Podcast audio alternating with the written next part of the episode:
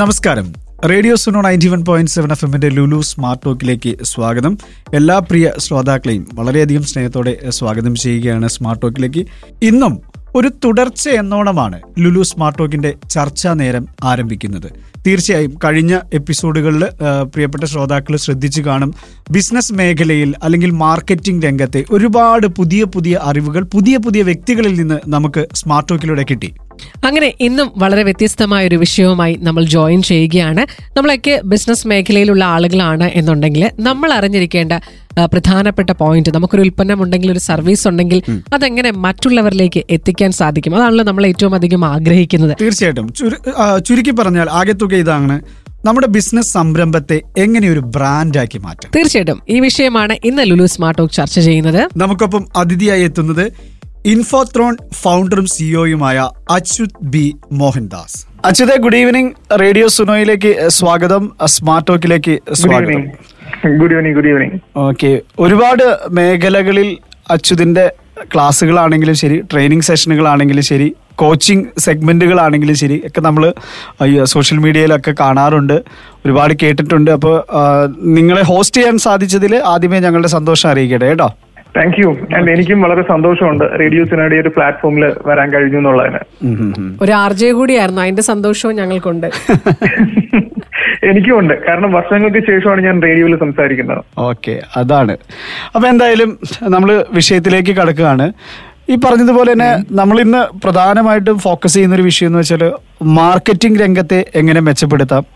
Branding രംഗത്തെ എങ്ങനെ കൃത്യമായി പൊസിഷൻ ചെയ്യുക ഇത്തരം കാര്യങ്ങളൊക്കെയാണ്. അപ്പം ഇതിലൊക്കെ ഒരുപാട് കോച്ചിങ് സെഷനുകളും ട്രെയിനിങ്ങുകളും അല്ലെങ്കിൽ കേസ് സ്റ്റഡീസ് മുന്നിൽ വെച്ചുകൊണ്ട് തന്നെ ഒരുപാട് കാര്യങ്ങൾ അച്യുത് ചെയ്തിട്ടുണ്ട്. ശരിക്കും ഒരു മാർക്കറ്റിങ്ങിന്റെ സക്സസ് എവിടെയാണ് തുടങ്ങുന്നത്? മാർക്കറ്റിംഗിന്റെ സക്സസ് എന്ന് പറയുന്നതിനേക്കാളും നമ്മളൊരു പ്രൊഡക്റ്റിന്റെ സക്സസ് അല്ലെങ്കിൽ അതൊരു സർവീസിന്റെ സക്സസ് എന്ന് പറയുന്നതാണ് ഏറ്റവും കൂടുതൽ നല്ലതായിട്ട് ഞാൻ മനസ്സിലാക്കുക. ഓക്കെ കാരണം മാർക്കറ്റിംഗ് എന്ന് പറയുന്നത് ആക്ച്വലി അതൊരു ഒരു കലയാണ്. നമ്മൾ പലപ്പോഴും പറയുന്നത് പോലെ പല കാര്യങ്ങളിലും നമ്മൾ ഈ കല ഇൻഫ്യൂസ് ചെയ്യുന്നത് പോലെ മാർക്കറ്റിംഗിൽ നമ്മളൊരു ആർട്ട് ഇൻഫ്യൂസ് ചെയ്യുക ചെയ്യുക പല രീതികളിൽ നമുക്കൊരു പ്രൊഡക്റ്റിനെയോ സർവീസിനെയോ മാർക്കറ്റിലേക്ക് കൊണ്ടുവരിക. അവിടെ സക്സസ്ഫുൾ ആക്കുക എന്നുള്ളതാണ് നമ്മൾ ബേസിക്കലി മാർക്കറ്റിംഗ് പൊതുവെ ആൾക്കാർക്ക് ഒരു തെറ്റിദ്ധാരണയുള്ളത് മാർക്കറ്റിംഗ് എന്ന് പറഞ്ഞാൽ സെയിൽസ് ആണ്. എങ്ങനെ ഒരു സാധനം വിൽക്കുക എന്നുള്ളത് മാത്രമാണ് സെയിൽസ് എന്നൊരു കോൺസെപ്റ്റിലാണ് പൊതുവെ നമ്മുടെ ലോകം റൺ ചെയ്യുന്നത്. പക്ഷേ മാർക്കറ്റിംഗ് ആക്ച്വലി അതല്ല. സെയിൽസ് മാർക്കറ്റിംഗിന്റെ ഒരു വേർട്ടിക്കൽ മാത്രമാണ്. പക്ഷെ മാർക്കറ്റിംഗ് എന്ന് പറയുന്നതിന് ഒരുപാട് ആസ്പെക്ട്സ് ഉണ്ട് ഒരുപാട് വേർട്ടിക്കൽസ് ഉണ്ട്. അതിനകത്ത് ഏറ്റവും പ്രധാനപ്പെട്ട രണ്ട് കാര്യങ്ങളാണ് നമുക്ക് പറയാൻ പറ്റുന്നത് പ്രൊമോഷൻസ് ആൻഡ് സെയിൽസ് സെയിൽസ് ഒരു ഏറ്റവും പ്രധാനപ്പെട്ട ഒരു വേർട്ടിക്കൽ ആണെന്നുള്ളത് മറക്കാതെ തന്നെ പറയട്ടെ. പ്രൊമോഷൻസും അതുപോലെ തന്നെ. ഒരുപക്ഷെ അതിനേക്കാളും മുകളിൽ നിൽക്കുന്ന ഒരു വേർട്ടിക്കൽ ആണ്. ഒരു പ്രൊഡക്റ്റിനെയോ സർവീസിനെയോ മാർക്കറ്റിലേക്ക് കൊണ്ടുവരിക. ആ മാർക്കറ്റിൽ എന്തെങ്കിലും ഒരു പ്രോബ്ലം ഉണ്ടാവും. ശരിക്കും. ആ ഒരു പ്രോബ്ലത്തിനെ ബേസ് ചെയ്തിട്ടാണ് നമ്മൾ ഈ ഒരു പ്രൊഡക്റ്റിന്റെയോ സർവീസിന്റെയോ ഡെവലപ്മെന്റ് തന്നെ കൊണ്ടുവരിക. മനസ്സിലായില്ലേ? ഒരു- ഒരു വലിയ പ്രോബ്ലം ആയിരിക്കാം അല്ലെങ്കിൽ ഒരു ചെറിയ പ്രോബ്ലം ആയിരിക്കാം. ഈ ഒരു പ്രോബ്ലത്തിനെ ഈ നമ്മുടെ പ്രൊഡക്റ്റ് സർവീസ് എങ്ങനെ സോൾവ് ചെയ്യുന്നു എന്നുള്ളത് ജനങ്ങളിലേക്ക് എത്തിക്കുക അവരെ മനസ്സിലാക്കുക അവർക്ക് യൂസ്ഫുൾ ആവുക എന്നുള്ളതാണ് ഏറ്റവും പ്രധാനം. പിന്നെ നമ്മുടെ ടാർഗറ്റ് മാർക്കറ്റിനെ മനസ്സിലാക്കുക. നമ്മളൊരു സാധനം മാർക്കറ്റിലേക്ക് ഇറക്കുമ്പോൾ ഈ മാർക്കറ്റിൽ ഈ സാധനം വിറ്റ് പോകുമോ? അവർക്ക് ഇത് ഉപയോഗം ഉണ്ടാകുമോ അവരിതിനെ എങ്ങനെ സ്വീകരിക്കും? എന്നൊക്കെയുള്ള കാര്യങ്ങളെ നമ്മൾ പൂർണമായിട്ടും മനസ്സിലാക്കേണ്ടിയിരിക്കുന്നു. അതുപോലെ ടാർഗറ്റ് കസ്റ്റമേഴ്സും നിങ്ങളുടെ കസ്റ്റമേഴ്സിനെ വ്യക്തമായിട്ട് മനസ്സിലാക്കുക ആരാണ് നിങ്ങളുടെ കസ്റ്റമേഴ്സ് വളരെ ഒരു വൈഡ് വെറൈറ്റി ആയിട്ട് കസ്റ്റമേഴ്സിനെ കാണുന്ന കമ്പനികളുണ്ട്. ഒരു സ്പെസിഫിക് ഗ്രൂപ്പിനെ മാത്രം കാണുന്ന കമ്പനികളുണ്ട് അപ്പൊ നിങ്ങളുടെ കസ്റ്റമേഴ്സ് ആരാണെന്ന് മനസ്സിലാക്കുക അവരുടെ പ്രോബ്ലം സോൾവ് ചെയ്യുക. അതിനു വേണ്ടിയിട്ടുള്ള പ്രൊഡക്റ്റും സർവീസിനെയും കൃത്യമായി മാർക്കറ്റിൽ എത്തിച്ച് ഒരു ഇടപെടൽ നടത്തുമ്പോഴാണ് നമ്മുടെ മാർക്കറ്റിംഗ് സക്സസ് ആവുന്നത്. എന്ന് പറയുമ്പോൾ പ്രൊഡക്റ്റിനെയോ സർവീസിനെയോ സക്സസ് ആക്കുക വഴി. ഓക്കെ ഇതിൽ തന്നെ മാർക്കറ്റിംഗ് എത്ര തരത്തിലുണ്ട്? മാർക്കറ്റിംഗ് എന്ന് പറഞ്ഞ വലിയൊരു വൈഡ് സബ്ജക്റ്റ് ആണ്. അപ്പോൾ എത്ര തരത്തിലുള്ള മാർക്കറ്റിംഗ് രീതികളാണുള്ളത്? ഞാനപ്പോൾ ഞാനപ്പോ തിരിച്ചൊരു ചോദ്യം ചോദിച്ചോട്ടെ? മറുപടിയായിട്ട്. എത്ര തരത്തിലുള്ള മീനുകളുണ്ട്? ഓ എണ്ണാൻ പറ്റില്ല. എണ്ണാൻ പറ്റില്ല എന്നുള്ളത് മാത്രമല്ല. ക്ലാസിഫിക്കേഷൻസും ഡിഫറെന്റ് ആണ്. നമ്മൾ എത്ര തരത്തിലുള്ള മീനുണ്ടെന്ന് ചോദിച്ചാൽ കടൽ മീനുണ്ട് പുഴമീനുണ്ട് കായൽ മീനുണ്ട് എന്നൊക്കെ നമുക്ക് പറയാം. അതുപോലെ തന്നെ അയല അയലയുണ്ട് മത്തിയുണ്ട് സ്രാവുണ്ട് എന്നൊരു ക്ലാസിഫിക്കേഷൻ വെക്കാം. അതുപോലെ തന്നെയാണ് മാർക്കറ്റിംഗിന്റെ കാര്യം.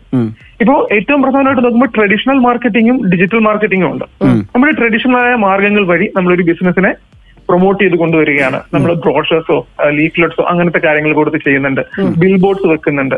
ട്രഡീഷണൽ ആയിട്ട് ടി വിസിലും പ്രിന്റ് മീഡിയയിലൊക്കെ പരസ്യം കൊടുത്ത് ചെയ്യുന്നുണ്ട്. നിങ്ങളുടെ റേഡിയോയിൽ അഡ്വർടൈസ്മെന്റ്സ് വരുന്നുണ്ട്. ഇപ്പൊ ഇതിനെ നമുക്കൊരു ട്രഡീഷണൽ മാർക്കറ്റിംഗ് എന്ന് പറയാം. പക്ഷെ അവിടെ നിന്ന് മാറി കഴിഞ്ഞ കുറെ കാലമായിട്ട് നമ്മൾ കണ്ടുകൊണ്ടിരിക്കുന്നത് ഡിജിറ്റൽ മാർക്കറ്റിംഗിന്റെ ഒരു വലിയൊരു വേലിയേറ്റമാണ്. ഡിജിറ്റൽ മാർക്കറ്റിംഗിന് ശരിക്കും പറഞ്ഞു കഴിഞ്ഞാൽ ഒരു അതിരുകളില്ലാത്ത ഒരു അവസ്ഥയിലേക്ക് പോയിക്കൊണ്ടിരിക്കുക അത് ഒരാളെ മനസ്സിലാക്കുക ഒരു കസ്റ്റമറെ മനസ്സിലാക്കുക കസ്റ്റമറുടെ പേഴ്സോണ മനസ്സിലാക്കുക അതിനനുസരിച്ചിട്ടുള്ള പ്രൊഡക്റ്റിന്റെയും മറ്റും ആഡ്സ് അവരെ കാണിക്കുക എന്നുള്ളതിൽ തുടങ്ങി. ഒരു കസ്റ്റമറെ നിർബന്ധിതമായിട്ട് ഒരു സർവീസ് സബ്സ്ക്രൈബ് ചെയ്യിക്കുന്നതിൽ വരെ എത്തുന്നുണ്ട് നമ്മുടെ ഡിജിറ്റൽ മാർക്കറ്റിംഗ് അതിന് പല പല ചാനൽസ് യൂസ് ചെയ്യാം. ഏറ്റവും പ്രധാനമായിട്ട് പറയുകയാണെന്നുണ്ടെങ്കിൽ നമ്മുടെ ഗൂഗിളിന് ഡിഫറെന്റ് ചാനൽസ് ഉണ്ട്. ഗൂഗിളിന്റെ ആഡ്സൻസ് അക്കൗണ്ട് ഒക്കെ യൂസ് ചെയ്തിട്ട് ഒരുപാട് ആഡ്സ് നമ്മൾ കാണാറുണ്ട്. അതുപോലെ തന്നെ ആഡ്വേർഡ്സ് ഉപയോഗിച്ച് ഒരുപാട് ആഡ്സ് പ്രൊപ്പഗേറ്റ് ചെയ്യാറുണ്ട്. നമ്മൾ യൂട്യൂബിലൊക്കെ ആഡ്സ് കാണുന്നുണ്ട് ഗൂഗിൾ സെർച്ച് എഞ്ചിനിൽ ആഡ്സ് കാണുന്നുണ്ട്. ഒരു നമ്മൾ പൊതുവെ പറയുന്ന ഒരു കാര്യമാണ് ഒരു ഡെഡ് ബോഡി ഒളിപ്പിക്കാൻ ഏറ്റവും മികച്ച സ്ഥലം ഏതാ? എന്ന് ചോദിക്കുമ്പോൾ ഗൂഗിളിന്റെ സെർച്ച് റിസൾട്ടിൽ രണ്ടാമത്തെ പേജാന്ന് പറഞ്ഞു. അതായത് ആരും അങ്ങോട്ട് പോകാൻ പോകുന്നില്ല. ഡെഡ് ബോഡി അവിടെ കിടന്നോളൂ. മനസ്സിലായില്ലേ? മനസ്സിലായി. അപ്പൊ ആദ്യത്തെ പേജിൽ വരുന്ന റിസൾട്ടിലാണ് ആൾക്കാർ എപ്പോഴും കോൺസെൻട്രേറ്റ് ചെയ്യുന്നത്. ഇതിൽ തന്നെ ആദ്യത്തെ ഒരു രണ്ട് മൂന്ന് പൊസിഷൻ എപ്പോഴും ആഡ്സ് കവർ ചെയ്ത് കൊണ്ടുപോകും അപ്പൊ ഒരു സെർച്ച് റിസൾട്ട് നിങ്ങൾ ചെയ്യുമ്പോൾ എന്താ പറയാ which is the best salon നീ എന്നൊക്കെ പറഞ്ഞ് നമ്മൾ സെർച്ച് ചെയ്യുമ്പോൾ നമുക്ക് കിട്ടുന്ന ആദ്യത്തെ റിസൾട്ടുകൾ പലതും ആഡ് ആയിരിക്കും. ഈ ആഡിൽ ക്ലിക്ക് ചെയ്ത് പോവുക. അപ്പൊ അങ്ങനെ ഡിജിറ്റൽ മാർക്കറ്റിംഗ് ചെയ്യാറുണ്ട്. പിന്നെ സോഷ്യൽ മീഡിയ സോഷ്യൽ മീഡിയയിൽ നമ്മൾ കാണുന്ന ഒരുപാട് അഡ്വർടൈസ്മെന്റ്സ് ഉണ്ട് നമ്മുടെ ഫീഡിൽ വരുന്നത്. ഇത് കൂടാതെ നമ്മുടെ പേജിൽ ഇടുന്ന ഓരോ പോസ്റ്റുകൾ പോലും ശരിക്കും പറഞ്ഞ മാർക്കറ്റിംഗ് പർപ്പസിന് വേണ്ടി ഉപയോഗിക്കപ്പെടുന്നവയാണ്. നിങ്ങളൊരു ആഡ് കണ്ടിട്ട് അവരുടെ ഫേസ്ബുക്ക് പേജിൽ പോയി നോക്കുമ്പോൾ അതിനകത്ത് കണ്ടന്റ് ഇല്ല. കഴിഞ്ഞ ആഴ്ച ഒരു പോസ്റ്റ് ഇട്ടിരുന്നു. കഴിഞ്ഞ മാസം ഒരെണ്ണം ഇട്ടിരുന്നു. അങ്ങനെയുള്ള ഒരു കമ്പനിയാണെന്നുണ്ടെങ്കിൽ അവരുടെ കൺസിസ്റ്റൻസിയിൽ പൊതുവെ ഒരു കൺസ്യൂമർക്ക് സംശയം വരും. അങ്ങനത്തെ അവർ ആ ഒരു സർവീസ് ഏറ്റെടുക്കാൻ അവർ മടിക്കുകയും ചെയ്യും. അതുകൊണ്ടാണ് നമ്മൾ പറയുന്നത് ഡിജിറ്റൽ മാർക്കറ്റിംഗ് ട്രഡീഷണൽ മാർക്കറ്റിംഗ് എന്താണെന്നുണ്ടെങ്കിലും കൃത്യമായ ഒരു സ്ട്രാറ്റജി ഉണ്ടാവുക. ആ ഒരു സ്ട്രാറ്റജി ബേസ് ചെയ്ത് കൊണ്ടുപോവുക. ഇതിപ്പോ ഞാൻ പറഞ്ഞത് നമ്മുടെ മെയിൻ രണ്ട് ക്ലാസിഫിക്കേഷൻസ് ആണ്. ട്രഡീഷണലും അതുപോലെ തന്നെ ഡിജിറ്റലും പിന്നെ തന്നെ നമ്മൾ നോക്കുകയാണെന്നുണ്ടെങ്കിൽ വേറെ ഒരുപാട് തരത്തിൽ നമുക്ക് മാർക്കറ്റിങ്ങിനെ ക്ലാസിഫൈ ചെയ്യാൻ പറ്റും. മനസ്സിലായില്ലേ? ഇപ്പൊ നമുക്ക് പ്രൊയാക്റ്റീവ് മാർക്കറ്റിംഗ് എന്ന് പറഞ്ഞിട്ട് വേണമെന്നുണ്ടെങ്കിൽ നമുക്ക് അതിനെ ക്ലാസിഫൈ ചെയ്യാൻ പറ്റും.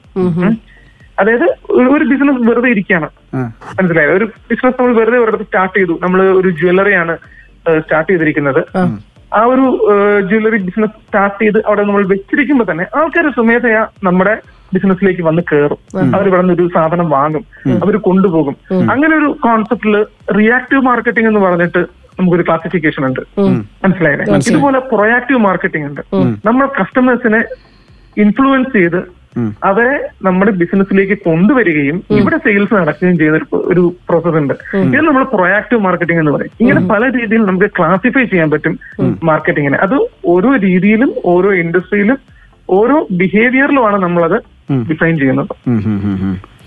ഇപ്പോ മാർക്കറ്റിങ്ങും ബ്രാൻഡിങ്ങും പലപ്പോഴും പറയാറുണ്ട് നമ്മൾ ഒരേ തൂവൽ പക്ഷികൾ എന്നൊക്കെ പറയുന്നത് പോലെയാണ് അതിനെ നമ്മൾ നിർവചിക്കുന്നത് ഇതിന്റെ ഒരു തുലന അവസ്ഥ എപ്പോഴാണ് വരിക? മാർക്കറ്റിങ്ങിനെയും ബ്രാൻഡിങ്ങിനെയും ഒരുപോലെ കൊണ്ടുപോകാൻ സാധിക്കുന്നത് എങ്ങനെയാണ്? മാർക്കറ്റിങ്ങിനെയും ബ്രാൻഡിങ്ങിനെയും ഒരുപോലെ കൊണ്ടുപോകാൻ പറ്റണം എന്നുണ്ടെങ്കിൽ ആദ്യം നമ്മൾ ബ്രാൻഡിങ് എന്താണെന്നൂടെ അറിയണം.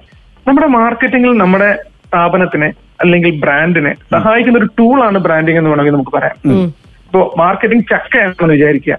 ഒരു പ്ലാവിൽ നിൽക്കുന്ന ചക്കയാണ്. ഈ ചക്കയിടാനുള്ള കത്തിയാണ് ബ്രാൻഡിങ്. ഈ ബ്രാൻഡിങ്ങിന് മൂർച്ചയില്ലെങ്കിൽ ചക്ക ഇടത് ഇച്ചിരി ബുദ്ധിമുട്ടാവും. പക്ഷെ ഈ ബ്രാൻഡിങ് ഇല്ല ഈ ബ്രാൻഡിങ്ങിന് മൂർച്ചയില്ലെങ്കിൽ ചക്കയിടാൻ പറ്റില്ല എന്നല്ല. എന്നാലും ചക്കയിടാൻ പറ്റും. പക്ഷെ അതിനുവേണ്ടി നമ്മൾ സ്പെൻഡ് ചെയ്യുന്ന അധ്വാനവും സമയവും ഒരുപാട് കൂടുതലായിരിക്കും. മൂർച്ചയുള്ള കത്തി കൊണ്ട് പെട്ടെന്ന് ചക്കയിടാൻ പറ്റും. പക്ഷെ ബിസിനസ്സിലാകുമ്പോൾ സമയവും അധ്വാനവും പണത്തിന് തുല്യമാണ്. എന്നുള്ളതാണ് അതിന്റെ ബേസിക് കോൺസെപ്റ്റ് സോ നിങ്ങളുടെ ബ്രാൻഡിങ് എപ്പോഴും ഉയർന്നു നിൽക്കുക. നിങ്ങളുടെ ബ്രാൻഡിനെ ആളുകൾ തിരിച്ചറിയുന്ന രീതിയിലേക്ക് കൊണ്ടുവരിക. ആളുകൾക്ക് ഇമോഷണലി ഒരു കണക്ട് ഉണ്ടാക്കുക നമ്മുടെ ബ്രാൻഡുമായിട്ട് അതാണ് ഏറ്റവും പ്രധാനം. ബ്രാൻഡിങ് എന്ന് പറയുന്നതിന് തൊട്ട് മുമ്പ് തന്നെ നമുക്ക് ആ ഒരു ബ്രാൻഡ് എന്ന് പറയുന്ന കോൺസെപ്റ്റ് നോക്കാം. ഒരു സംഭവം എങ്ങനെയാണ് ബ്രാൻഡ് ആവുക? നമ്മൾ സ്ഥിരമായിട്ട് കേൾക്കുന്നില്ല. മോഹൻലാൽ ഒരു ബ്രാൻഡാണ്. എൽ ജെ പി ഒരു ബ്രാൻഡാണ് എന്നൊക്കെ കേൾക്കാറുണ്ട്. അപ്പൊ ഒരു ബ്രാൻഡ് എന്താണ്? വെറുതെ ഒരു പേരോ ലോഗോയോ വെച്ചത് കൊണ്ടൊന്നും അതൊരു ബ്രാൻഡാണെന്ന് നമുക്ക് തത്വത്തിൽ പറയാമെങ്കിലും ഇൻ എഫക്ട് അതൊന്നും ബ്രാൻഡ് ആവുന്നില്ല പക്ഷെ പക്ഷേ ആ ഒരു ബ്രാൻഡുമായിട്ട് അതിന്റെ target audience target consumers customers ഈ ആൾക്കാര് ഇതുമായിട്ട് ഷെയർ ചെയ്യുന്ന ഒരു ഇമോഷണൽ കണക്ട് ഉണ്ട് അവർ ഈ ബ്രാൻഡുമായിട്ട് നടത്തുന്ന കുറച്ച് ഇന്ററാക്ഷൻസ് ഉണ്ട്. അതിന് എല്ലാത്തിനെയും കൂടെ ചേർക്കുന്ന ഒരു ആകെ തുകയാണ് ബ്രാൻഡ് എന്ന് നമുക്ക് പറയാൻ പറ്റും. ഓക്കെ. മനസ്സിലായില്ലേ? ഇപ്പൊ നമ്മൾ കൊക്കക്കോള എന്ന് കേൾക്കുന്ന സമയത്തിന് നമുക്ക് ആദ്യം ഓർമ്മ വരുന്ന അവരുടെ ഒരു റെഡ് ആൻഡ് വൈറ്റ് കളർ സ്കീമാണ് അതെ. അവരുടെ ഓപ്പൺ ഹാപ്പിനെസ് എന്നുള്ള സ്ലോഗൻ നമുക്ക് ഓർമ്മ വരും. അതെ. ഇതൊക്കെ അവരുടെ ബ്രാൻഡിനെ നമ്മുടെ മനസ്സിലേക്ക് ഇമോഷണലി കണക്ട് ചെയ്തിരിക്കുന്ന ഫാക്ടേഴ്സ് ആണ്. അതുപോലെ നമ്മൾ ഈ ഒരു ബ്രാൻഡ് കാണുമ്പോൾ ഒരു കടയിൽ ചെല്ലുന്നു മറ്റു കുറെ സോഫ്റ്റ് ഡ്രിങ്ക്സ് ഇരിക്കുന്നു. അവിടെ നിന്നും നമ്മൾ ഒരു കൊക്കക്കോളയുടെ ഒരു ബോട്ടിൽ പിക്ക് ചെയ്യുകയാണെന്നുണ്ടെങ്കിൽ അതൊരു ഇന്ററാക്ഷൻ ആണ്. ആ ഇന്ററാക്ഷൻ ആണ് ആ ബ്രാൻഡിനെ ബ്രാൻഡാക്കി മാറ്റുന്നത്. അപ്പോ നിങ്ങളുടെ ബ്രാൻഡിനെ എങ്ങനെയും ആളുകളുടെ മനസ്സിലേക്ക് കൂടുതലായിട്ട് കൊണ്ടുവരിക. അതിന് ഒരുപാട് ടെക്നിക്സ് ഉണ്ട്. ബ്രാൻഡിങ് സ്ട്രാറ്റജി ഒക്കെ നമ്മൾ ഡെവലപ്പ് ചെയ്യുന്നത് തന്നെ അതിന് വേണ്ടിയിട്ടാണ്. അത് ഇന്റേണലിയും എക്സ്റ്റേണലിയും ഈ ബ്രാൻഡിങ് സ്ട്രാറ്റജി നമ്മൾ എക്സിക്യൂട്ട് ചെയ്താണ് ഒരു ബ്രാൻഡിനെ വളർത്തിക്കൊണ്ടുവരുന്നത്. അതുകൊണ്ട് തന്നെ നിങ്ങളുടെ ആ ബ്രാൻഡിലുള്ള പ്രൊഡക്റ്റ് മാർക്കറ്റിൽ എത്തുമ്പോൾ മാർക്കറ്റിങ്ങിന് അത് വളരെ സഹായം ചെയ്യും. മനസ്സിലായില്ലേ? മനസ്സിലായി. അതാണ് ഈ പറയുന്ന ബ്രാൻഡിങ് ആൻഡ് മാർക്കറ്റിംഗിന്റെ ആ ഒരു ഇക്വിലിബ്രിയം അല്ലെങ്കിൽ ഒരു ഒപ്റ്റിമൽ പെർഫോമൻസ് എന്നൊക്കെ നമുക്ക് പറയാൻ പറ്റുന്നതാണ് ഇതിൽ പറഞ്ഞില്ലേ കുറച്ച് ടെക്നിക്സ് ഒക്കെ നമ്മൾ യൂസ് ചെയ്യണം അതിൽ രണ്ടും തന്നെ ഒരു ഉദാഹരണമായിട്ട് പറയാൻ പറ്റുമോ? ബ്രാൻഡിംഗിലെ ഏറ്റവും പ്രധാനപ്പെട്ട ടെക്നിക് എന്ന് പറയുന്നത് നിങ്ങളുടെ ബ്രാൻഡിനെ പ്രൊജക്ട് ചെയ്യുന്ന രീതിയിലുള്ള പേര് ലോഗോ സ്ലോഗൻസ് ഇത്തരം സാധനങ്ങൾ ഉണ്ടാക്കുക. അതാണ് ഏറ്റവും പ്രധാനപ്പെട്ട കാര്യം. ഒരു ലോഗോ കാണുമ്പോൾ തന്നെ ഇത് എന്തിന്റെ ബ്രാൻഡാണ് എന്ന ആളുകൾക്ക് മനസ്സിലാക്കാൻ പറ്റുന്ന രീതിയിലാണെന്നുണ്ടെങ്കിൽ ഇറ്റ്സ് ഓക്കെ പലപ്പോഴും അങ്ങനെ ആവണമെന്ന് നിർബന്ധമില്ല. അത് നമ്മുടെ മറ്റുള്ള മാർക്കറ്റിംഗും ബ്രാൻഡിംഗ് ആക്ടിവിറ്റീസ് കൊണ്ട് നമുക്ക് ആ ഒരു ഇംപ്രഷൻ ആളുകളുടെ മനസ്സിലേക്ക് കൊണ്ടുവരാൻ പറ്റും. മനസ്സിലായല്ലേ? ഇപ്പൊ ഒരു എക്സാമ്പിൾ ആയിട്ട് നമ്മൾ പറയുകയാണെങ്കിൽ ഒരു ഫുട്വെയർ ബ്രാൻഡ് വരികയാണ് ഒരു ഫുട്വെയർ ബ്രാൻഡ് വരുന്നു. ഈ ഫുട്വെയർ ബ്രാൻഡ് അവരുടെ ചെരുപ്പുകളെയും ഷൂസിനെയും ഒക്കെ മാർക്കറ്റിലേക്ക് കൊണ്ടുവരുന്നു. ഒരു ബ്രാൻഡ് നെയിമിൽ കൊണ്ടുവരുമ്പോൾ അതിന്റെ കൂട്ടത്തിൽ അവരൊരു ചെരുപ്പിന്റെ ഒരു ഐക്കൺ പോലെ അല്ലെങ്കിൽ ഒരു അതിന്റെ എംബ്ലം ഒരു ചെരുപ്പാവുക ഒരു കാലിന്റെ കാൽപാദമാവുക. ഇതുപോലത്തെ സാധനങ്ങൾ കാണുമ്പോൾ നമുക്ക് പെട്ടെന്ന് കണക്ട് ആവും. ഇത് കാലുമായിട്ട് ബന്ധപ്പെട്ട എന്തോ ആണ്.